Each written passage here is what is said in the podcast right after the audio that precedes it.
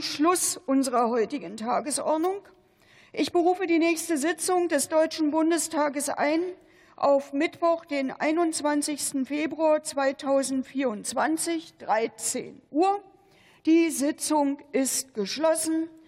Ich wünsche Ihnen alles Gute bis dahin und danke auch den Mitarbeiterinnen und Mitarbeitern des Bundestages, die uns durch diese ereignisreiche Woche gebracht haben.